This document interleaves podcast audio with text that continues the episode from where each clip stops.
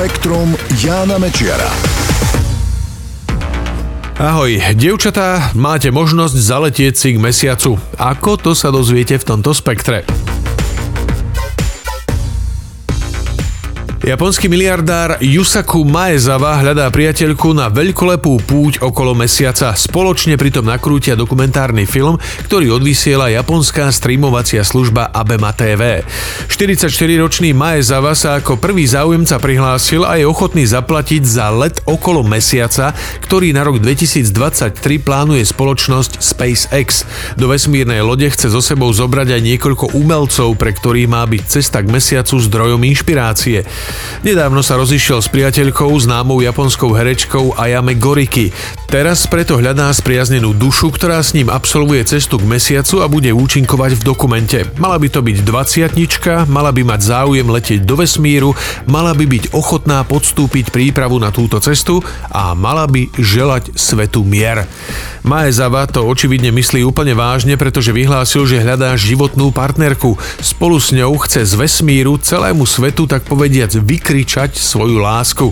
Aj preto sa ten plánovaný dokument bude volať Milenci splnu.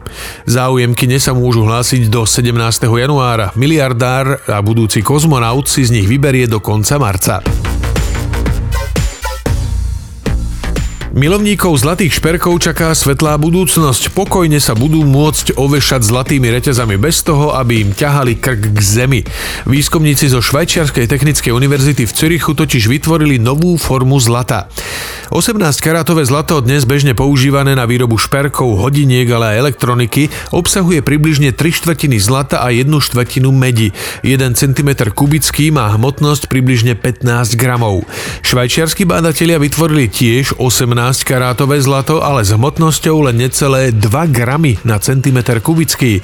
Namiesto medi doň použili proteínové vlákna a polymér ako formu, do ktorej vložili mikroskopické nanokryštály zlata. Okrem toho dokázali vo výslednom materiáli vytvoriť mikroskopické póry neviditeľné voľným okom. Vďaka tomu je takéto 18 karátové zlato extrémne ľahké, pričom má vlastnosti tradičného materiálu. Využitie by mohlo nájsť v šperkárstve, pri výrobe chemických katalizátorov alebo elektroniky. Domorodí obyvatelia Arktídy, Inuiti, u nás známi aj ako Eskimáci, žijú v mínusových teplotách približne polovicu roka. Antropológovia sa už 10 ročia zamýšľali nad tým, že títo ľudia zrejme musia mať nejaké unikátne biologické vlastnosti, vďaka ktorým lepšie odolávajú extrémnemu chladu. Vedci z Kalifornskej univerzity napokon objavili u pôvodných obyvateľov Grónska varianty génov, vďaka ktorým sa im v telách tvorí a hromadí telesný tuk. Z neho potom získavajú teplo. Tieto gény podľa vedcov s najväčšou pravdepodobnosťou získali od Denisovanov. To bola skupina praľudí, ktorá sa podobne ako neandertálci oddelila od súčasných homo sapiens, teda od nás, pred asi pol miliónom rokov. Denisovania žili v chladných podmienkach na severe Európy stá tisíce rokov. Ich telá sa prispôsobili krutým mrazom a vďaka kríženiu s modernými ľuďmi sa ich gény zachovali v telách Inuitov až dodnes. Podľa odhadov vedcov sa moderní ľudia krížili s Denisovaním Slovanmi ešte pred 40 až 50 tisíc rokmi. Potom tento druh praľudí postupne vyhynul. Spektrum Jána Mečiara.